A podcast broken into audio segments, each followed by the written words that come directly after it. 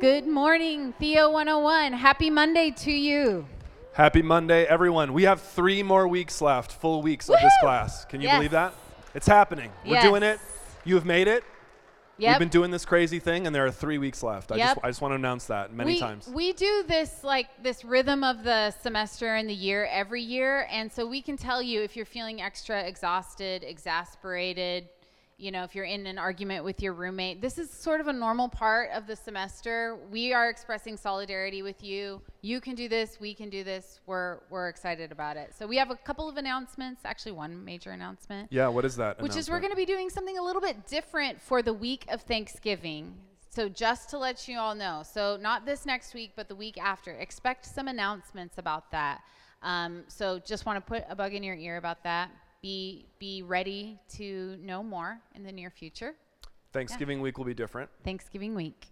Also, we're adding a new phrase to the creed today, our Lord. So I believe in God, the Father Almighty, creator of heaven and earth. I believe in Jesus Christ, his only Son, our Lord, is what we're adding today. Our Lord is kind of funny language. is a like, weird word. Like milord, milady. Like, are, do, are we like going to a Renaissance festival here? Have you ever been to a Renaissance festival? Oh yes, I Really? love Renaissance festivals. Are you joking? No, I'm not joking at all. In fact, Oh. I'm like just this shy of being like a a dress up person at the Renaissance. You're festival. like, how short are you of being a, a dress up person? Like, would you actually do that? if I had the time and the money, it's considerable investment.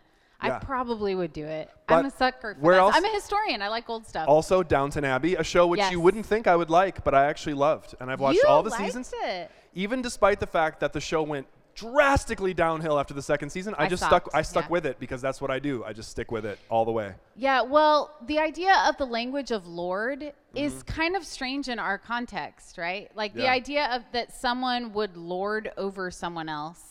Um, in the in the strict sense, like it has been in, in years past, we're a little bit less familiar with what that even looks like, especially in these United States, because here in the U.S. we famously rejected the idea that God had ordained a human being to rule over people. Right. It's called the divine right of kings.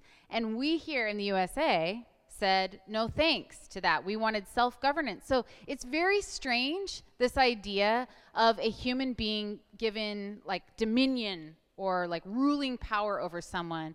So, what does it mean to confess that Jesus is the Lord? Yeah, on that weirdness, this brings back a very strange memory for me. I think I was probably like 12 or 13 years old. I was in middle school, and my mom used to drag me to this bizarre. I don't really know that it was a Bible study. I'm not really sure what it was. It met in the basement of a Catholic church, and it was a radically charismatic group, meaning a group that All really right. believed in like healing and speaking in tongues and like all like wild like dancing and prophetic frenzies in the spirit. And there I was like a middle schooler. I even remember what I was wearing. Isn't that weird? Like I was wearing a turquoise. I used to wear sweatpants every day when I was in middle school, and I had a sweatpants suit, like sweatpant pants, and then a sweatpant or a sweatshirt with like a turtleneck underneath it and a hat with the Batman logo on it that I just wore Turtleneck. every Awesome. day. And I remember in this meeting, I know what you're to wear Friday. there was this guy who was like playing the guitar, like this long hair and this beard, like playing the guitar slowly. And we all had to go around in a circle, and what they were doing was just confessing that Jesus is Lord. And that felt so Wow. he- it felt so heavy and strange to me. Like people were making this extreme declaration, and when it came to me, I remember I remember confessing it, saying it, and having like no idea what that meant, but realizing that that was a very important thing to say, and only learning later, of course, that in Scripture we're told that those who confess Jesus as Lord before humans, God will confess as His own, you know, in heaven. And so there's a very serious implication to this phrase, our Lord. That's right. So we're going to be exploring that together today, what it means to confess Jesus as Lord. Um, but first, let's begin with our recitation of the creed. So, are you ready? We're adding that key phrase, our Lord, at the end. Um, shall we begin? Let's do it. All right. I believe in God, the Father Almighty, creator of heaven and earth. I believe in Jesus Christ, his only Son, our Lord. Our speaker today is Dr. Joseph Clair, part of our core teaching team. You may remember him. Yes. Yeah, you can clap. It's okay to clap. Yeah. Dr. Clair's PhD is from Princeton University. He's a specialist in church history. He's a theological ethicist. He's a member of our teaching team. He's a friend of all of our endeavors here together. Would you please join me in welcoming to the stage Dr. Joseph Clair? Welcome, Dr. Clair.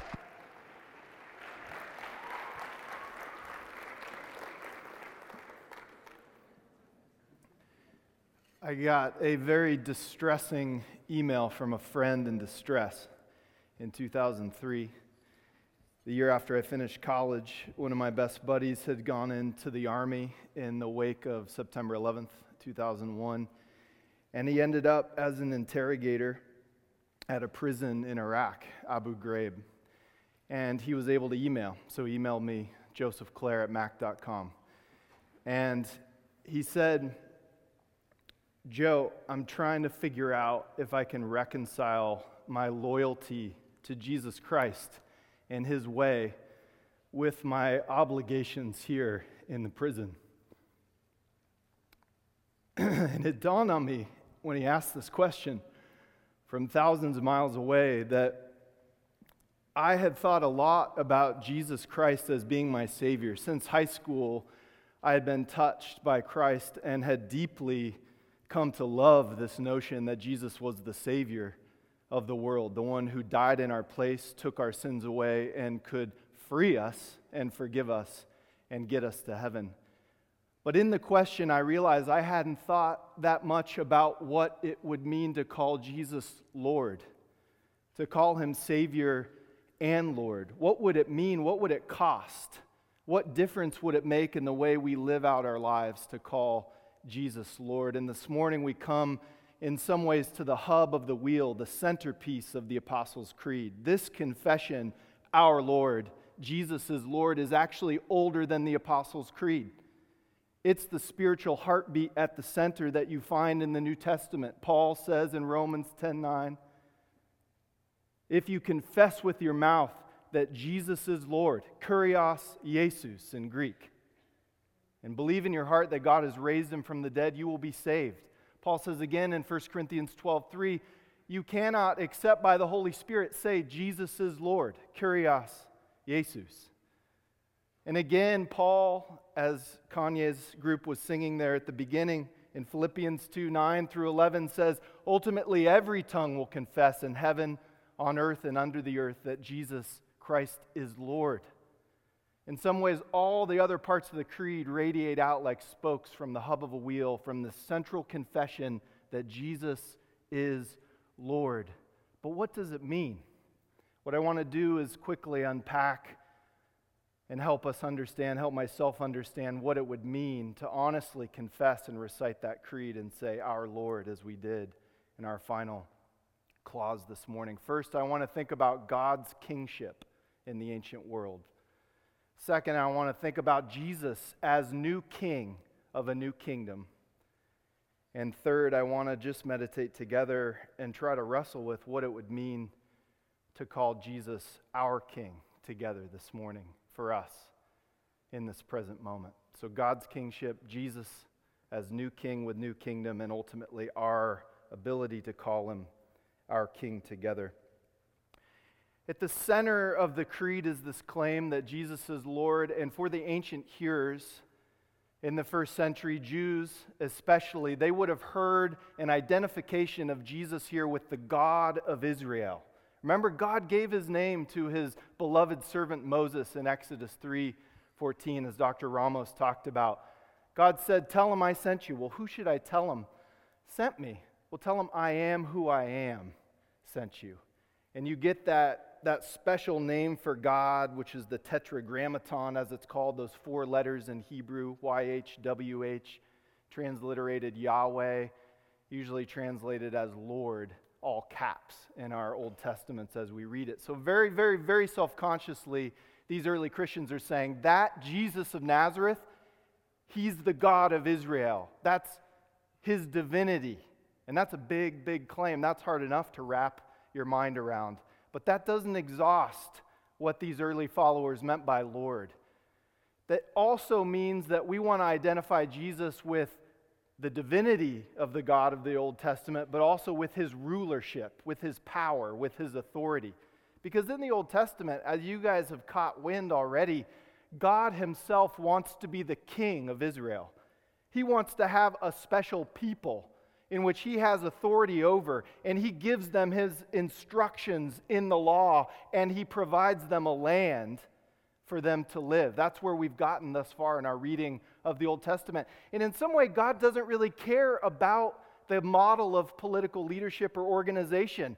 First, it's Abraham. Abraham, Abraham, go to a land that I will show you. Abraham's kind of like a he's like a rancher head of household. He's out there with thousands of sheep out on the wide, uh, you know, Levant. He's just cruising around. And his family's growing. He says, Through your family, I'm going to make a nation more numerous than the stars in the sky. And so he has children. He has Isaac. Isaac has Jacob. Jacob has 12 sons, the 12 tribes of Israel. And remember, they go down into Egypt in that famine.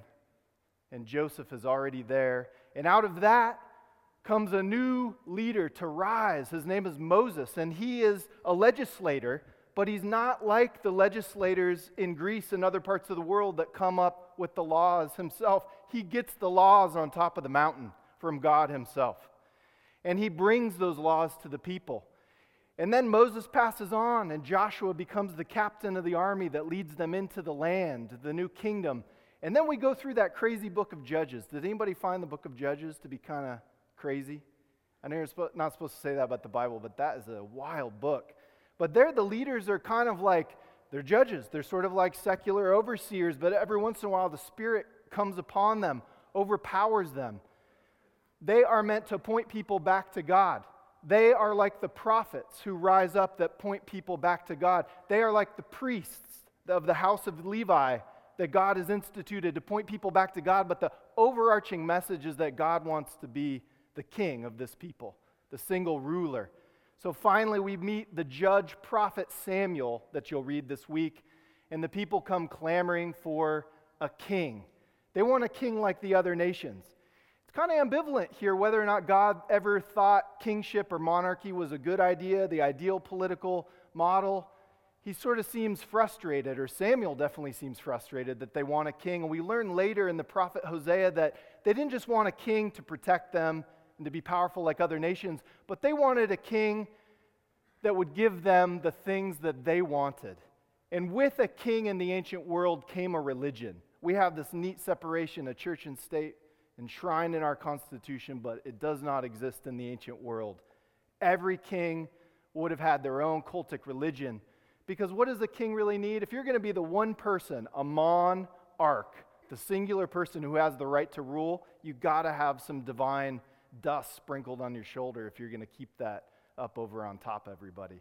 And so they knew with a new king could come other religious forms of idolatry. Now, as you're going to read throughout the Old Testament, you're going to go from here to there being a really good king, King David, although filled with foibles and follies and sins himself, but good insofar as he points back points people back to the true king. Lift your head, O gates, let the King of glory come in. He sees his kingship as a little kingship in light of the big K kingship, and he's humble enough to recognize that king at times. But then we get the story of good kings and a lot of bad kings who point the people away from God and do lord the power over them. And if ultimately, Israel breaks down. In the north, the Assyrians come, in the south, Babylonians come, and we go into a long exile. And finally, out of that long exile, we get to the New Testament where we have the first century situation that Jesus is born into. And there's kind of an uneasy truce with the Roman Empire and a little king, little k king Herod, who's half Jewish. He's kind of a puppet king, as the Roman Empire liked to put in place. And he and his two sons rule it over the people of Israel. They give him a, a new temple, and it's pretty spiffy. It's about as good as Solomon's, but it's not satisfying to those who long for the true king that would turn their hearts back to God. And so, read now as we head into the next clause of the creed, conceived of the Holy Spirit, born of the Virgin Mary. Watch how the gospel writers are very keen to tell you that it was in the year of Caesar Augustus's census that Jesus' mom was pregnant with him. That it was in the year of Emperor Tiberius that John the Baptist and Jesus began preaching. That King Herod did not like it when wise men from the east came looking for the king of the Jews that they had interpreted in the stars. Herod goes on a rampage and slaughters a lot of young boys in its wake. Notice that there's earthly kings feeling very threatened by the birth of Jesus. The early Christians understood Jesus not just to be Savior, but also to be Lord or to be ruler, to be new king over them. But as the New Testament unfolds, we find out that Jesus is not the king bringing the kingdom that people expected. We want the king, we want God to be the king that we want, not the king that he actually is. That's what you find as people get to know Jesus. He unveils and reveals a totally upside down kingdom from the very beginning. As Paul says in Philippians 2, he says, Jesus was in the form of God, but he didn't think that that divinity was something to be exploited. But he actually humbled himself, taking the likeness of human form, becoming a slave, becoming obedient to the point of death, even death on a cross. That's not what you expect when you're looking for the new King David or Caesar Augustus to rise up and reign in a new rule. You don't go looking down in the stinky stalls of Bethlehem to find the new king. Jesus models and reveals a totally new understanding of kingship, of authority, of rulership. He says, Let the first among you become slaves, servants to those around him. He says at the high point in his ministry, the beginning of the upper room discourse, he washes his disciples' feet and says, Follow this pattern if you want to be like your teacher and Lord. You got to go low if you want to get high. He shows us an entirely different way of human leadership and authority.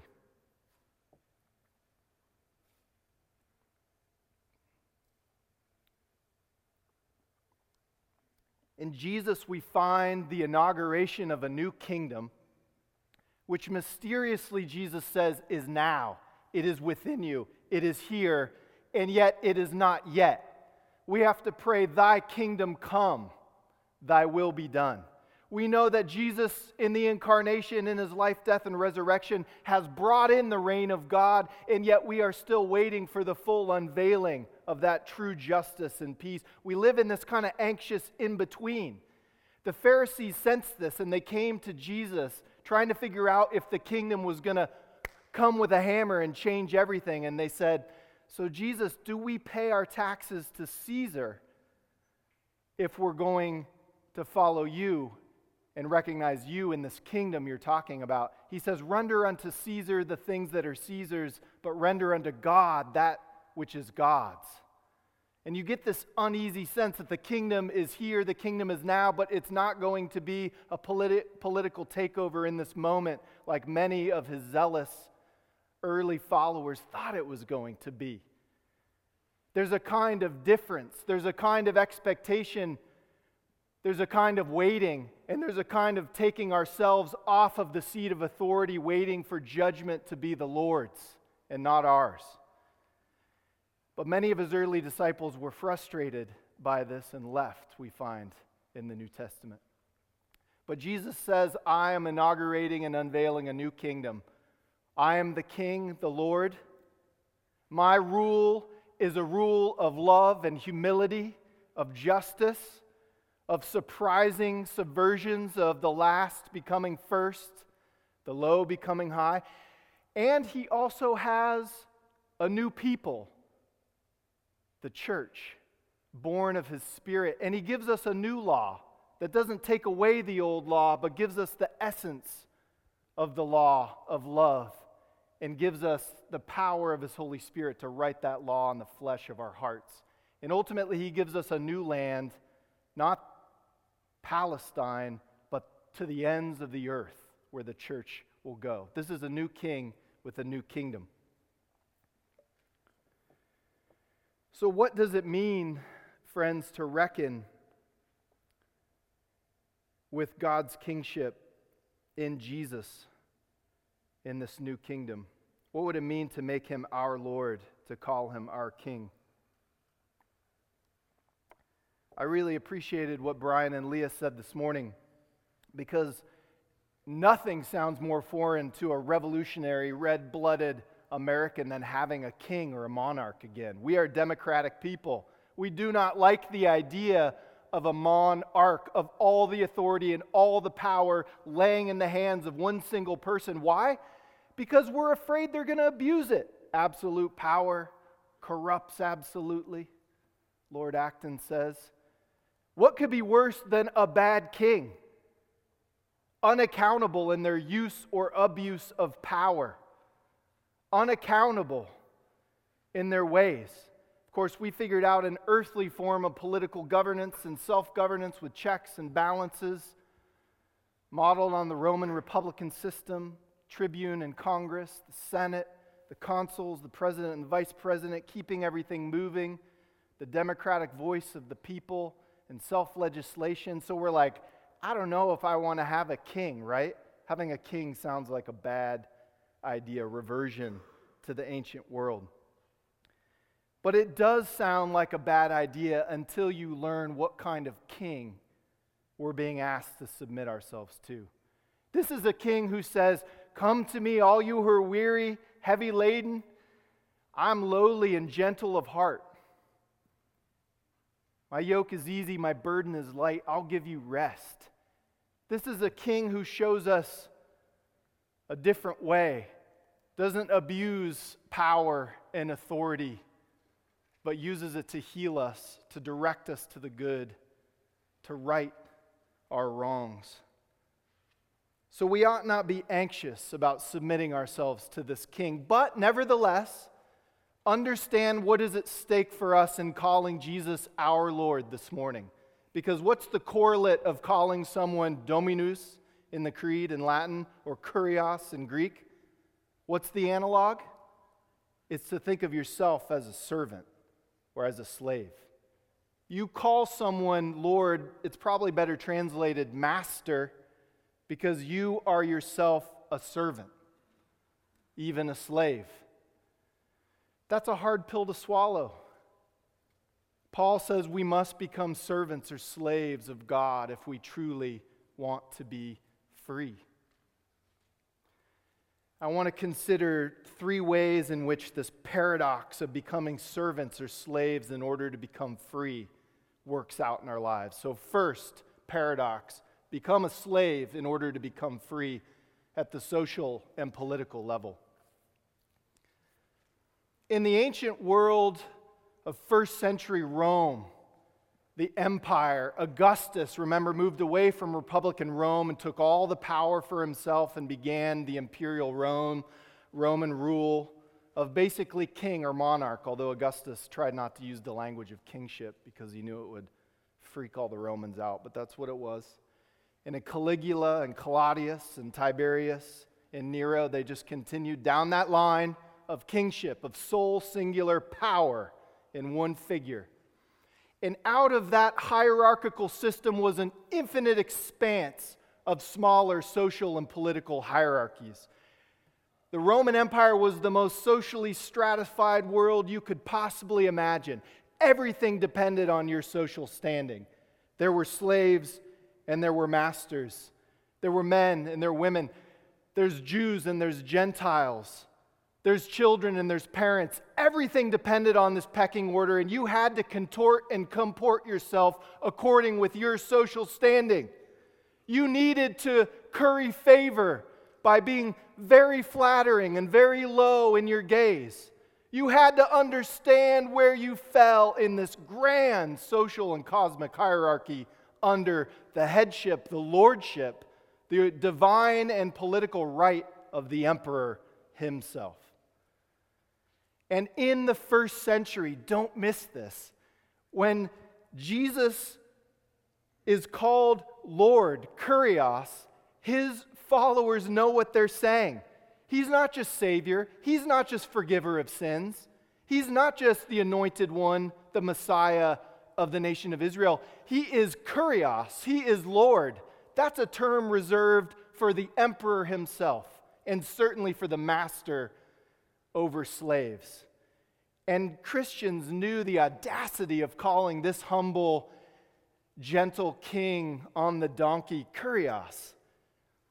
And indeed, what Christians started to find in their social life together as members of the body of Christ, as the church, was that there's only one hierarchy in the universe that matters, and that is one Lord, and the rest of us are servants. And when you find out that there's one Lord and that you're a servant, that you humble yourself and you bend the knee and confess with your tongue that there is one Lord, it suddenly melts away and changes the way you look horizontally at all the other people in the pecking orders around you. Indeed, very early on in Christianity, slavery began to be abolished by individuals practicing manumission, which is where you could actually buy your slaves' freedom and send them back into the world. And Christians did this not on a notion of individual rights in a modern sense, but on a notion of universal lordship because they feared that slavery and slaveholding would create a false lordship in the world. There ought be no other lords other than the one Lord. And so Paul says audaciously in Galatians 3:24, "Hey, in the body of Christ we're finding that there's there's actually neither Gentile nor Jew, slave or free or male or female. These distinctions are melting away under the universal lordship of Jesus who is the real Kurios. That changes everything. But don't miss this doorway into that new equality, that new ethic of equality of all human beings before the one Lord. There is the deep humility required on our parts to reckon and confess Jesus as Lord. There's only one way in to that new kingdom that new ethic and that new country. It's to actually humble yourself and reckon with Jesus as Lord. There is no other gateway in. Why? Because the festering wounds of pride and comparison and judgment are too deep. The pecking orders are external and internal. Even though so many of those social hierarchies have melted away in the past 250 years of democracy in this country, they've gone internal. Indeed, we are the most discriminating, judgmental, comparing, lording people, even if we can hide it mostly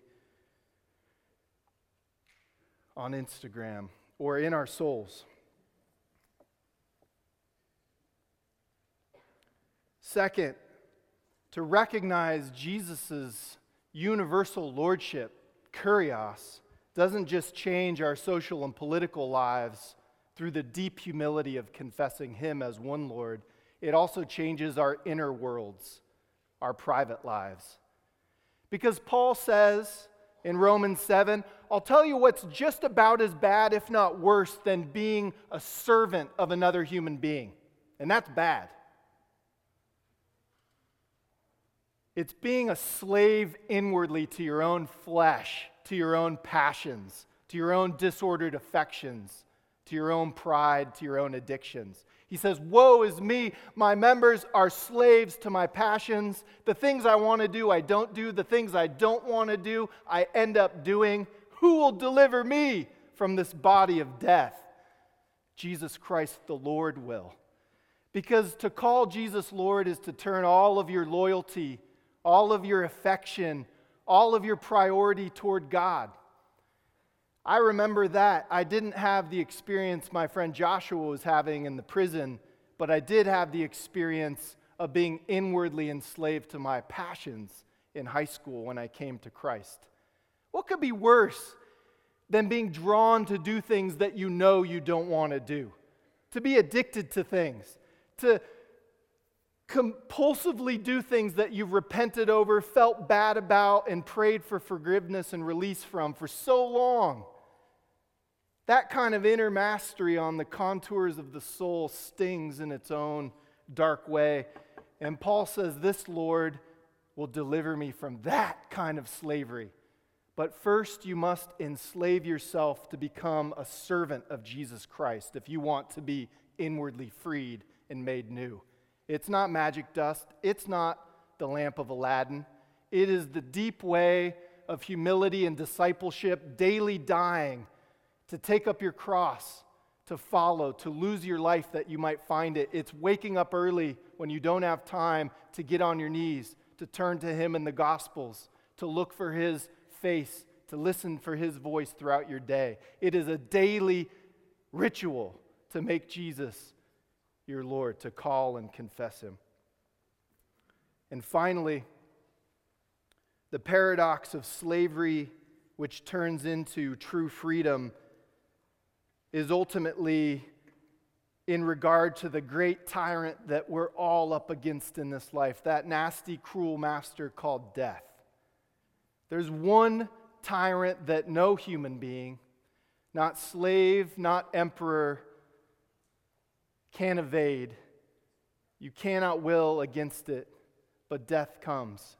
And Paul says, I have been freed I have been enslaved and now I'm freed even over that punishing master. Where is your sting, O cruel death? That great, great line in the Heidelberg Catechism, the first question and answer What is your only comfort in life and in death? That I belong in body and soul, in life and in death, to Jesus Christ, my Savior. It's that kind of inner freedom even from your fear of what's going to come when you die or after you die, or if your sins will hang with you, or if there's nothing, or if there's punishment, you're freed even from that anxiety. And as Bob Dylan sang so long ago, I don't know if you guys listen to Dylan anymore, you're going to have to. You guys don't listen to him. Come on. You're going to have to serve somebody. This is the reality of our lives is that though we democratic people do not like to think of ourselves as being under any authority, even our parents' authority, as we take off to college, we like to think of ourselves as free, but we know we are enslaved ultimately because you're going to have to serve somebody. Something's got your mind captive, something's going to guide you when you make the momentous decision of your life. Something is going to control your affections. What is it? You cannot have no master. You have to choose the right master. You're going to have to serve somebody. I can actually sing almost as well as Dylan does on that song, but I'll spare you.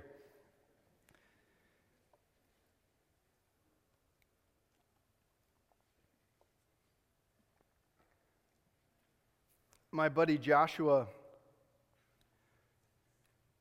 ultimately decided that his loyalty and allegiance to Jesus Christ as King, as Lord, and to that new kingdom was irreconcilable with his role specific responsibilities as interrogator at Abu Ghraib. And he decided to apply on the basis of his conscience for conscientious objection status from the U.S. Army, and he received it and was honorably discharged that summer. He found in the voice and teachings of Jesus Christ a way that was different than the lordship and authority and power and violence that he had to carry out. And like the testimony of the Quakers who founded this college, they testified to Jesus as a king of peace.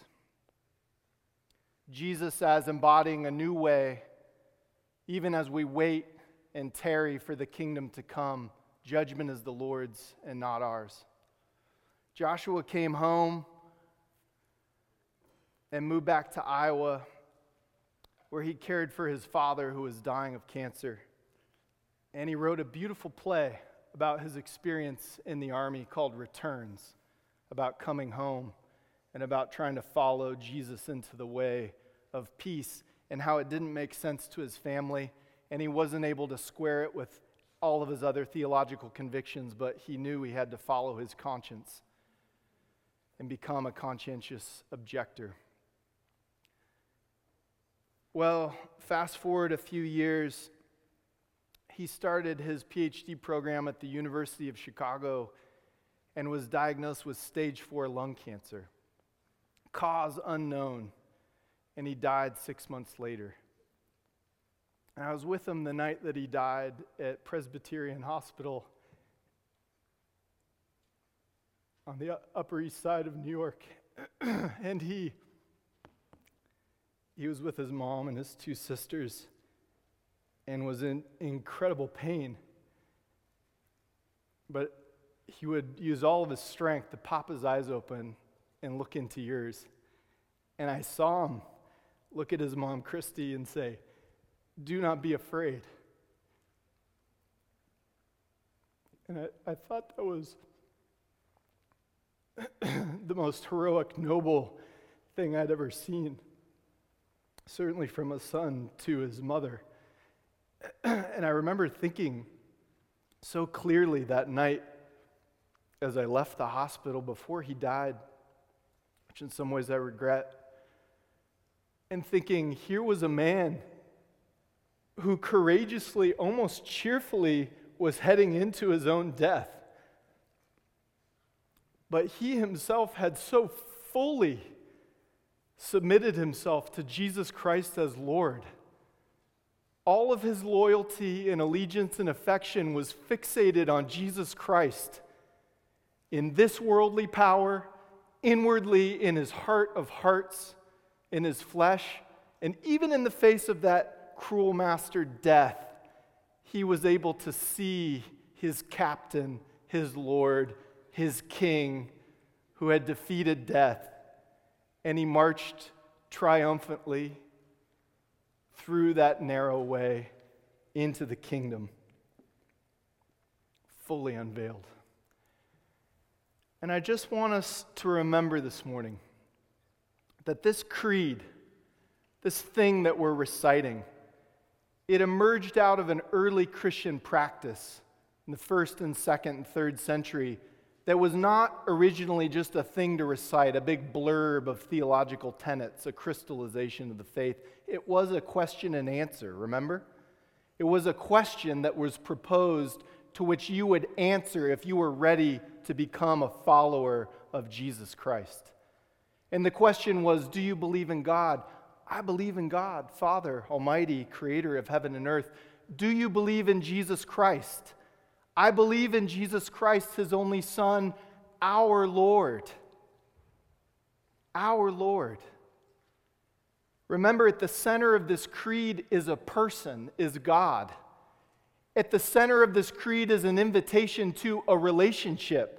But here, the relationship is not just a comforting one of a child to a parent or a sinner to a Savior, but it is a servant to a Lord. To say with that possessive we, our Lord, is to call yourself His this morning, to recite it from our heart of hearts. It is to know yourself as a follower of Jesus and to know that His Lordship might require you to shake off false allegiances, might require you to shake off inner affections, might require you to shake off fear of ultimate things like death. For in this Lord, this captain, this king's hands, we are ultimately safe. We are ultimately good because he is good. So this morning, I just want to finish with the proposal once more, having it be a question. For to say it, to recite it as hollow words, and to not reckon with what it would mean to call Jesus our Lord is the worst kind of blasphemy. So let us consider and recite the creed up until our clause this morning, if you would. I believe in God, Father Almighty, creator of heaven and earth. I believe in Jesus Christ, his only Son, our Lord.